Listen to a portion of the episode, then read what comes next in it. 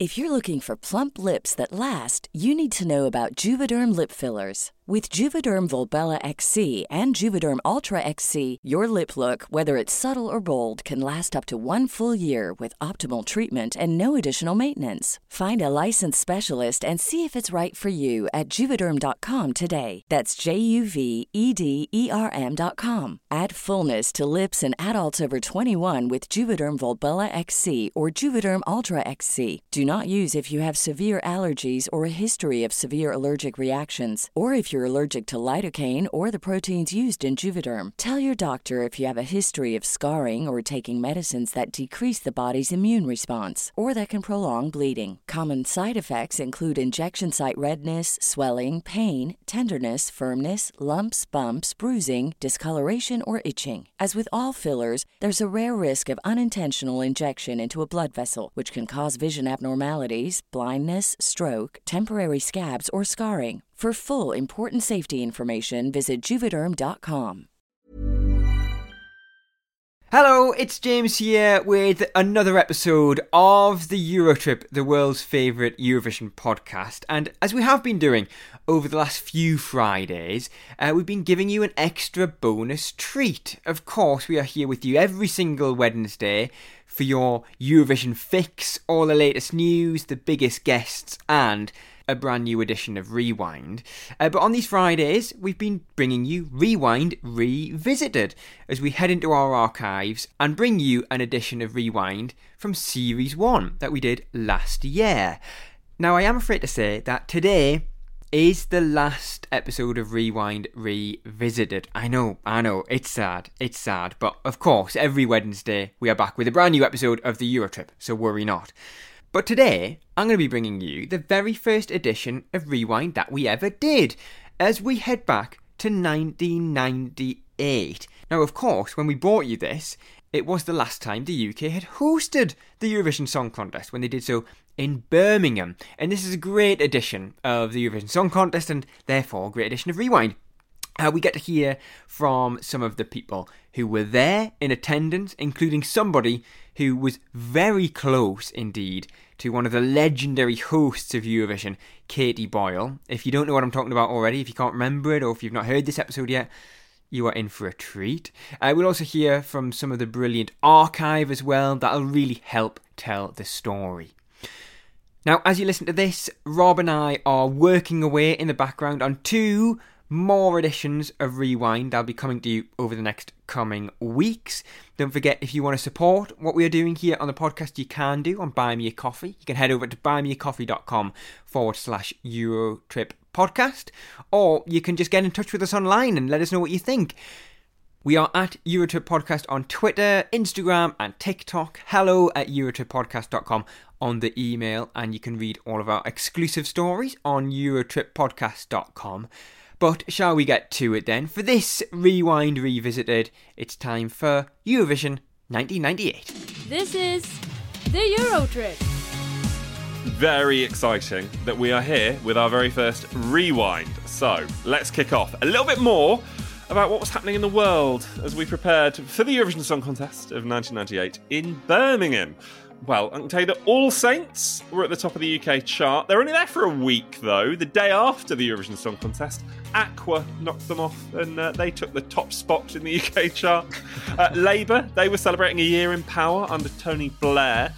And of course, at the time of the contest in early May, both England and Scotland were preparing for the Football World Cup. Now, that would get underway the following month in France. At the media, they were full of rumours suggesting that the coach Glenn Hoddle might pick a young midfielder for his England team by the name of David Beckham. Uh, you might remember, this is how his tournament ended a few weeks later. Now, whether Beckham accidentally smacked into the defender, Simeone, the midfielder, I don't know. But Beckham's holding his head. I think a yellow card is going to be brandished here somewhere, and it might be to David Beckham. I'll now, tell you. Telling Batistuta not to get involved. The two captains there. Well, Brian, it could be a red card. That's what that's what Alan Shearer's worried about. What for Beckham? Yes, because he retaliated and they It's a yellow put up with card. Wait a minute, he's taking another card out for Beckham. It's a red card for David Beckham. Oh no. So Beckham is out of the game. Although, safe to say, things got slightly better for him after that moment. In the world of Eurovision now, this is why you're here, of course, and Birmingham were the winners of another hard fought bidding race here in the UK to host the contest. Sound familiar? Back then, the EBU visited venues in Belfast, Cardiff, Glasgow, London, Manchester, and of course Birmingham before revealing that the contest would be heading to the Midlands on the 8th of August. An early decision. Imagine a host city decision being made as early as the 8th of August now. God blimey, if we got that this year, you imagine the excitement would have kickstarted even earlier, wouldn't it? It would, although there would have been a chance that I could have been here for the bonus host city episode and not been on holiday. So there is that. So, in the April of 1998, stand in studios were also prepared, as well as the main stage in the National Indoor Arena in Birmingham. Uh, they were in the BBC's Television Centre in London and Pebble Mill Studios in Birmingham. This was, of course, the last contest where all participants were required to perform in the language of their country and the last to feature an orchestra. Now, a Birmingham University student designed the trophy. Of course, back then, you know, we had a new trophy every single year, not the same design. And the former Yugoslav Republic of Macedonia, as they were then, made their debut and 1998 was full of names that you'll know and love. Uh, 1994 winner Paul Harrington was on backing vocals for Ireland. Koit Toom was representing Estonia. He did so again, of course, didn't he? 19 years later in 2017. Uh, the host of the 2011 contest, Stefan Raab, was the conductor for the German entry that year and another feature host, Edsilia Rombley, was representing the Netherlands. But perhaps the most famous name at the contest that year was, of course, Terry Wogan. Bonsoir, mesdames et messieurs. Bienvenue à 43e concours Eurovision de la chanson en direct de la National Indoor Arena of Birmingham. Great to hear Terry there speaking in French. And also, I am doing everything in my power to stop myself doing the first Terry Wogan impression of the 2023 season. Shall we hear from a fan now? So this is Katie Isles. She's from Birmingham and was in the arena as a fan during the show. I was a very massive Terry Wogan fan. And I loved him being part of Eurovision. And everyone fell in love with Ulrika. I mean, everyone during the voting, they were all just like, oh my God, ah, she's so gorgeous. what I liked about it was it was a very relaxed style because I think quite often we get robotic hosts, don't we? And I know there is obviously the language issue sometimes with speaking English, and they do a brilliant job. And I would hate to, you know, have to stand there and do it in Croatian or whatever. Um, but I liked the informal style. But yeah, weird combo in a way, but also quite nice that we got the different languages and we had a Swedish national able to communicate in so many different languages on our behalf. Yeah, very fitting that we're talking about the hosts, as there was an iconic Eurovision presenter in attendance that night as well. Katie Boyle, who hosted then, went on to compare three more contests, and I'm delighted she's able to be with us here tonight. Katie Boyle. Now, obviously, we can't hear from Katie herself on the podcast, can we? But, Rob, I consider this some of my very best detective work that I've ever done on the podcast because I found somebody who was very, very, very close to Katie during the show. Hi, I'm James Churchfield, and I sat next to Katie Boyle at the Eurovision Song Contest in 1998. Sat next to Katie Boyle. Are you joking? Tell me that's good, eh? Incredible. How did you find it? Oh, honestly, I'm not going to give away my techniques, but I still will consider that for a long time the best get I've Were ever Were they got. legal? Yeah, it was definitely legal. I promise you. I promise you. But check that out. Honestly, sat next to Katie Boyle, sat in the audience, eh? Incredible. Yeah, honestly, well done. Regardless of whatever we do for the rest of this episode, and maybe the rest of this series, we might not top this. but I can hear you asking, Rob, what was it like to be sitting next to Katie? She was critiquing quite a lot of what was going on with her sort of connections to France and all of that. She really, really did not like the French entry. She did not hold back saying to me, she said, What absolute rubbish this is. She adored Guildo Horn um, really, really loved it. And obviously, when you see his performance for Germany coming down and coming along the front, and then he kind of acknowledges her as well, and she she really loved that. But the the kind of abiding memory for me is that throughout the performance, she shared her Tic Tacs with me, and she had the. She had this little packet of Tic Tacs that she would get out periodically. I don't know how long she'd had them for, but they were not the crunchiest Tic Tacs I've ever eaten. they were quite soft. but they made us both minty fresh for the whole of the contest. Imagine turning up for Eurovision and then finding out that you get to share Katie Boyle's Tic Tacs. no, I, I, can imagine that probably wasn't the reaction you thought you were going to get from James there. No, unbelievable. And also, I feel sorry for the French entry that year because Casey obviously didn't like them very much, but also very funny that Casey was a big fan of the German entry, which I'm sure we will come to later. Indeed. Let's get to some of the songs then, shall we? Uh, not a song that you'll immediately remember, perhaps, but let me bring your attention to song number two that night. It was Greece, uh, and the artist was Thalassa. Uh, but it seemed there was a lot more drama with the songwriter, uh, as this clip from the documentary Naked Eurovision explains. It's only day one, but already their composer, Yanis Valvis, is not a happy man.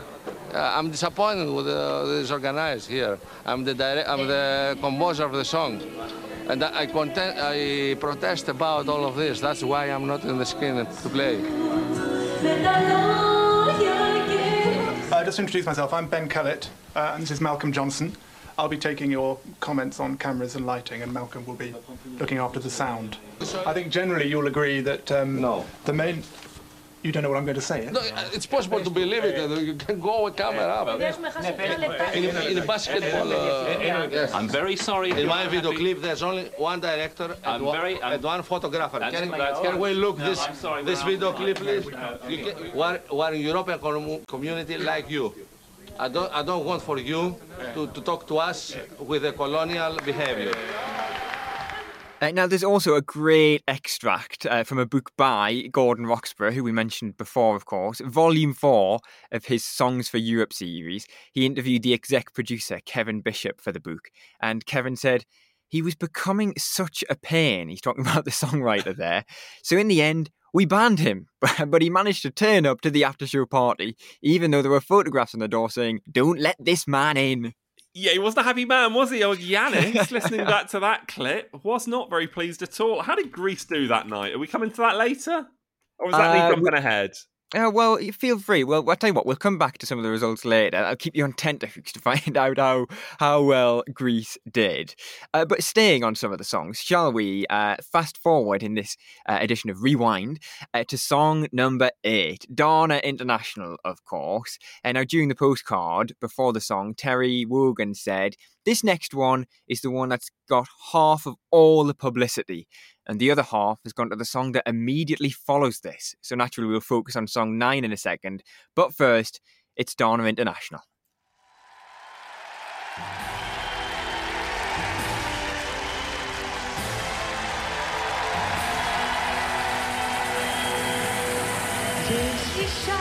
Dana International came on that stage and made an impact. And at the time, obviously, having Dana there, it was a bit whoosh. And obviously, there was a bit of controversy over in Israel, and they didn't want her to represent Israel. And, you know, so it was. I mean, it still probably would be, but now, but back then, can you imagine 24 years ago? It was like, wow, who's this? And what's she doing? And how does she look? And this is really interesting. So, if you can imagine that, it had a whole lot of controversy as well as getting on that stage and just going, I'm here and delivering and belting out that song. Viva Maria, viva Victoria, Aphrodita. Viva la diva, viva Victoria, Cleopatra. Dana International, such a moment for the Eurovision Song Contest. Like, I don't know any artist maybe that has changed the contest as much as she did with one performance and one appearance on the stage at Eurovision. Yeah, I think that's fair to say, isn't it? You know, there's some Eurovision performances that will just always be remembered. Some for good reasons, some for bad reasons, but others just because they're so iconic and they sort of change the perception of something associated with Eurovision. And it's yeah, it's safe to say Dana International was definitely one of those uh, one of those performances.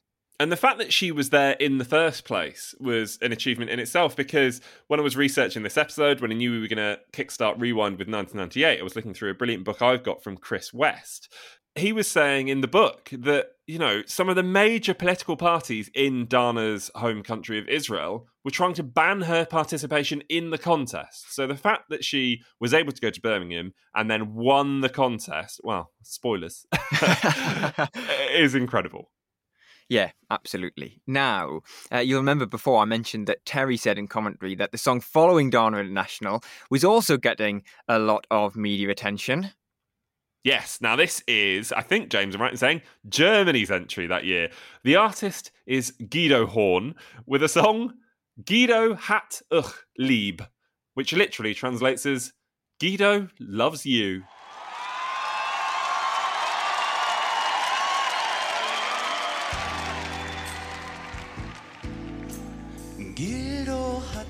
Lieb und wenn's auch mal Tränen gibt, kommt er rüber und. I remember Guildo much more than I remember Dana.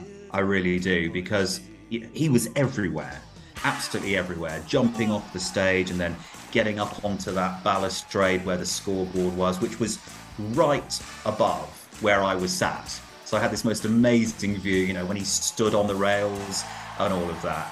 And again, as I said, you know, he came really close to us with me sat next to Katie Boyle, you know, and he kind of brushed her cheek. And you see it, and there's me sort of being very sedate, sort of clapping along, very genteel. But inside, I was thinking, yes, this is amazing. I can't believe I'm seeing this. I'm seeing it so close hand. But I do think, actually, now I think about all of the acts, he is the one that really does stand out for me.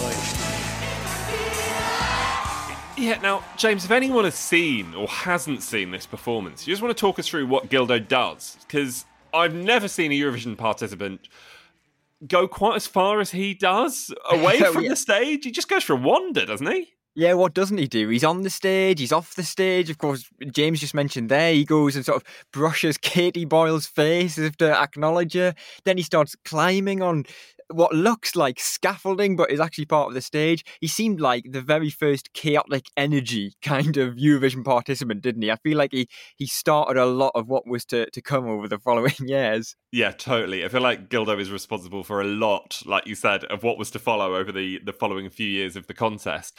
Uh, something that is away from Rewind very, very quickly.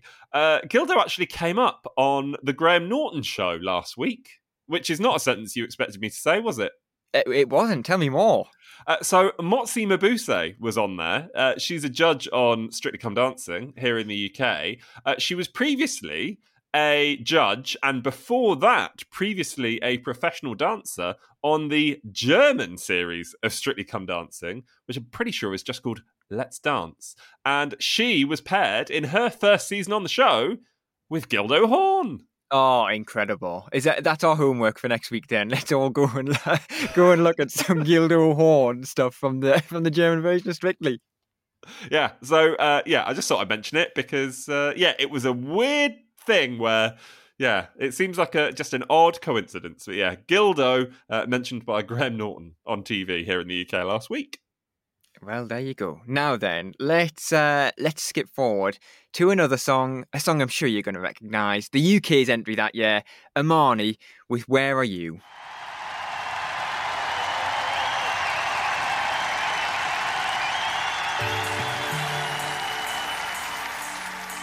I see a picture in a frame. I see a without a name. I think then And obviously, since then, we've had a very difficult time. But I remember thinking, this is quality. This is really great stuff. But I remember her coming on and her performance and a real sense of the crowd backing her. And I think that was both in terms of how she performed and the quality of what she performed and an opportunity that, you know, we could really hold our own and hold our head high that night. And I'm and I'm not surprised that we did as well as we did. Well, am I? No, maybe maybe on reflection, I was a bit taken aback that we got so close to winning again with it. But really, when you look at the, the components of that whole um, package, it, it, it was bound to score well. James there saying it was bound to score well. It really was. This is one of my favourite Eurovision songs from years gone by. That and the Dutch entry this year that you mentioned earlier on from Edsilia Rombley. But yeah, Imaani and the UK. The UK bringing, honestly, top quality entry after top quality entry in the final few years of the 90s, I would say. Yeah, it's one of those that sometimes goes under the radar, I think, in, recent years. But every time it gets brought up, I think everybody is always in agreement, aren't they? That this is one of the UK's uh, most well loved, well respected, and of course, as we'll find out later, as you'll probably well know already, one of the highest scoring as well. Absolutely. One of my favourites, and who knows, we could have found ourselves in a bit of an island situation, couldn't we? Where the UK could have won the contest two years in a row. Could have hosted it two years in a row as well, which who knows, maybe could happen in 2023 and 2024. We can only hope. Indeed. Now, I want to take us uh, all the way to the voting, actually. Uh, here is host uh, Ulrika Jonsson chatting to the EBU executive supervisor at the time, Christine Marchal Ortiz. Bonsoir Christine, ça va Bonsoir Ulrika. Tell me, um, how has the vote been going? The vote has gone just fine, and the Eurovision uh, network now is on place. So good luck, everybody. Yes, the very best of luck.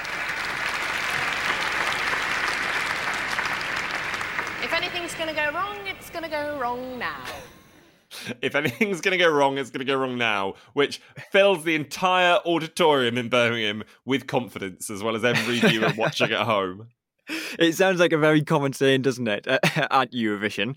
Um, but yeah, did it? Let's find out. Here's James Churchfield again. I felt that it was one of those contests when she'd really warmed to the to some of the spokespeople. I mean, it was lovely the the interaction. I think it was the Polish spokesman who was clearly very flirty with the saying about "I'll give you I'll give you twelve points."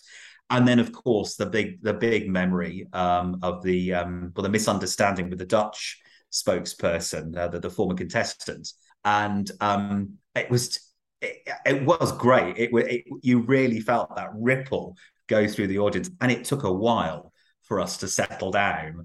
And I could see Ulrika Jonsson like, oh crikey, I hope I can get this together. One of the most iconic moments from any vote at any Eurovision Song Contest. What James has just mentioned there.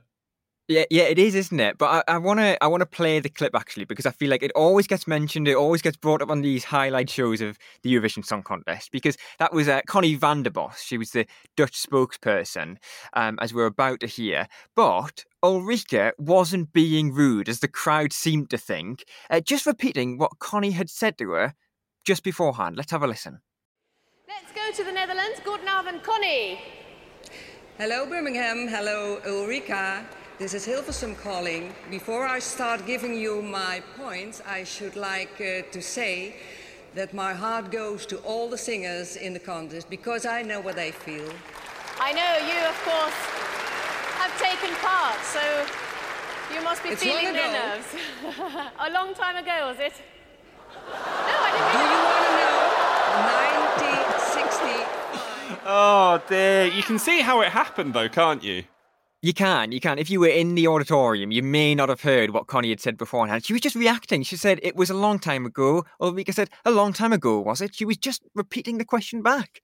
Yeah, she was. She was. So you got a feel for Ulrika. We should point out as well, by the way, the voting at, at the Eurovision Song Contest in 1998. It was it was big, wasn't it? It was a big deal because this was the first time that, that almost because this was the first time that that almost all countries moved to to, to a televote, wasn't it?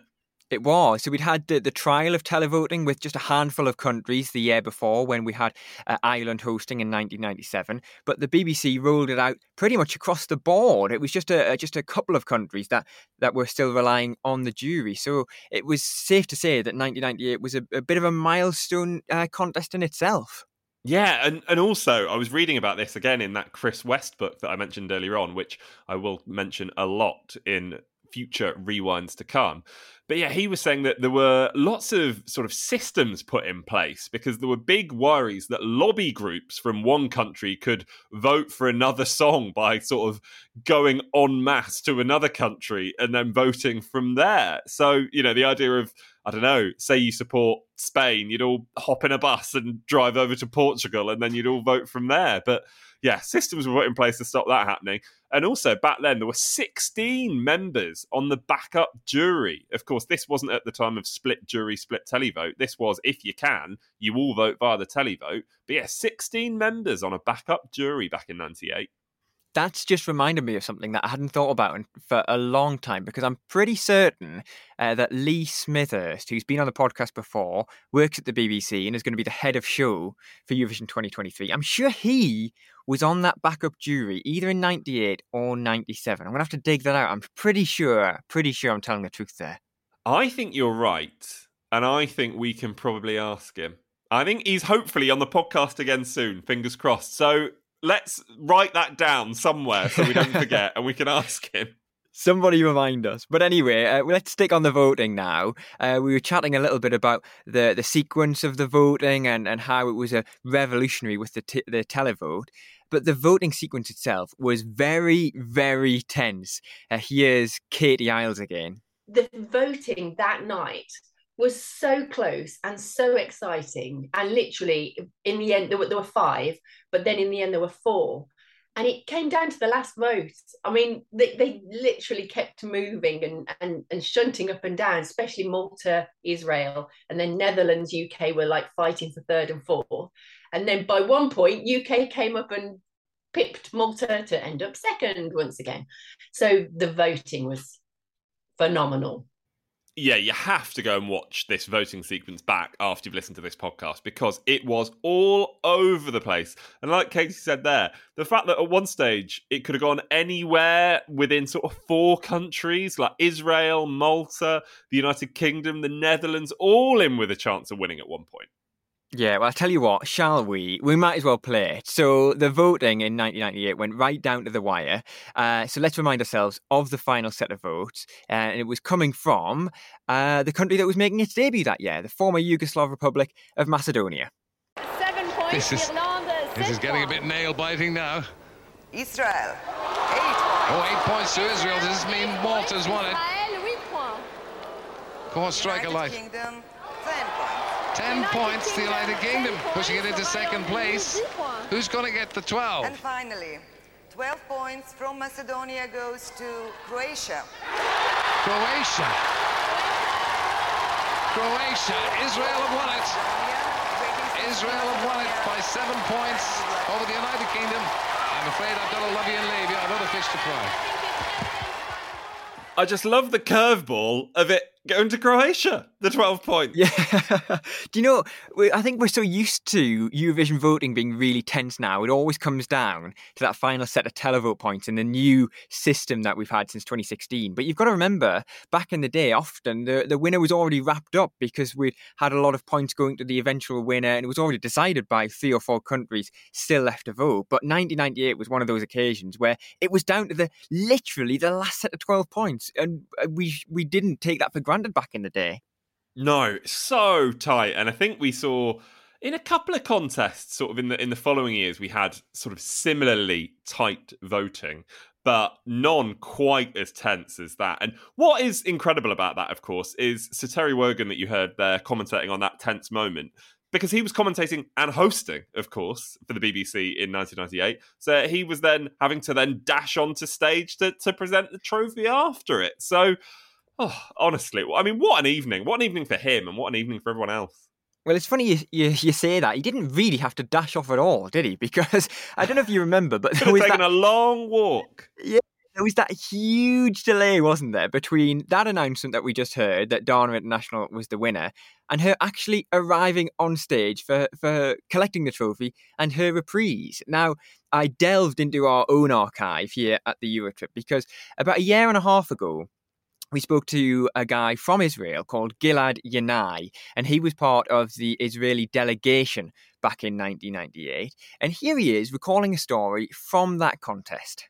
Dana, she's a wonderful singer. She's a great person, really, to be to hang around with. But the team is a little bit cocky. They thought like we don't have to wear the dress in the rehearsals. They wanted to keep it as a surprise. And only I think it was the rehearsal before the juror rehearsal, they gave the points, like the backing uh, points. She took out the dress and performed with it and it didn't look good at all. Uh, Saturday morning, we all ate breakfast at the hotel, and all the faces of all the delegation people like was, oh my god, what are we doing? So they knew they were not going to wear that dress. How are we going to tell Jean-Paul Gaultier we are not using his dress? Uh, I believe it was Ofer the, uh, the person in charge of the, the moves, the uh, choreographer, who said, well, you know, guys, if we win, we'll use his dress as the winning performance. So, so I don't know if they sent him a fax or phoned him, um, but someone did very carefully. And all he said, all Jean Paul Gaultier said was, guys, you do whatever you need to do to win. I remember Gilad telling that story the first time, and what a story! So I think that just about explains why there was such a long delay, but honestly, amazing. And, and what brilliant sort of, well, fitting for the song, really, wasn't it? What brilliant diva behaviour. Absolutely. You said uh, such a long delay. You know me. I've done the maths. It was three minutes and 10 seconds precisely from her being announced as the winner to her arriving on stage. So instead of heading to the stage, uh, Dana International instead dashed off to change from that original outfit uh, to the reprise dress, the one designed by Jean Paul Gaultier, uh, covered in feathers, which has now, I think, become such an iconic image in Eurovision history. Well, there is only one way that we can end rewind, of course, and that surely is to is to play the play the winner again, a reprise, as it were, from 1998.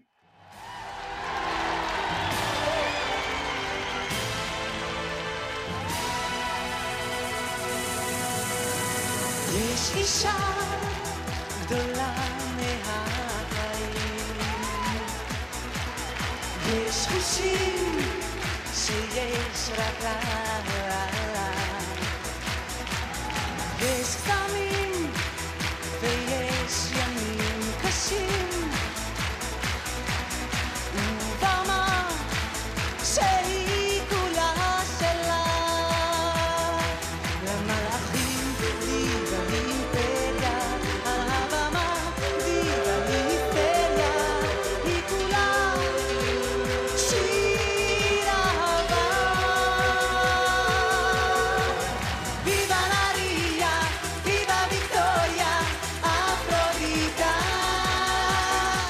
There it is, then, of course, the winner of Eurovision 1998, uh, Dana International with Diva on 172 points. Uh, the UK's Imaani with Where Are You coming in second. Uh, Malta's Chiara, who then went to represent Malta again twice more at the contest, finished third. Uh, the Netherlands, Edsilia Rombley, uh, coming in fourth. And then Croatia, who got that last set of 12 points, finished fifth. And Rob, I know you mentioned it before. Where did Greece come?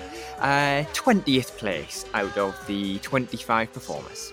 I can understand why Yanis was a bit annoyed then. All makes sense. So there we are then. That is it for this week's edition of Rewind. When you aren't listening, find us on social media at Eurotrip Podcast on Twitter and Instagram. So there you go then. Rewind Revisited. it doesn't get any easier. Uh, for Eurovision 1998. And it was a good one. I loved doing that one. It was the first one we ever did. Uh, yeah, we got to speak to some great guests, including the man who sat next to Katie Boyle in the audience. Hopefully, you enjoyed that. It tides you over until a brand new episode of the Eurotrip drops next Wednesday. It'll be a brand new episode of the Eurotrip. In turn, it'll be a brand new edition of Rewind as we rewind back to. I'm not going to tell you. It does begin with a 1 and a 9, however. And an 8. I'll give you, yeah, I'll, I'll, I'll tell you that much at least. 1980 something. It's a fun one. It's a good one. But I'm going to leave you with that because I've still got some more work to do for it. In fact, I am just about to go and record another interview. Uh, so that shall be good fun. So in the meantime, don't forget you can support what we do here on the podcast on Buy Me a Coffee. That's buymeacoffee.com forward slash Eurotrip podcast. You can keep in touch with us online as well. We are at Eurotrip Podcast on Twitter, Instagram, and TikTok. Hello at EurotripPodcast.com on the email, and you can read all of our exclusive stories on EurotripPodcast.com as well. Make sure you subscribe, leave us a review, and rate us five stars. From me, James, it is goodbye.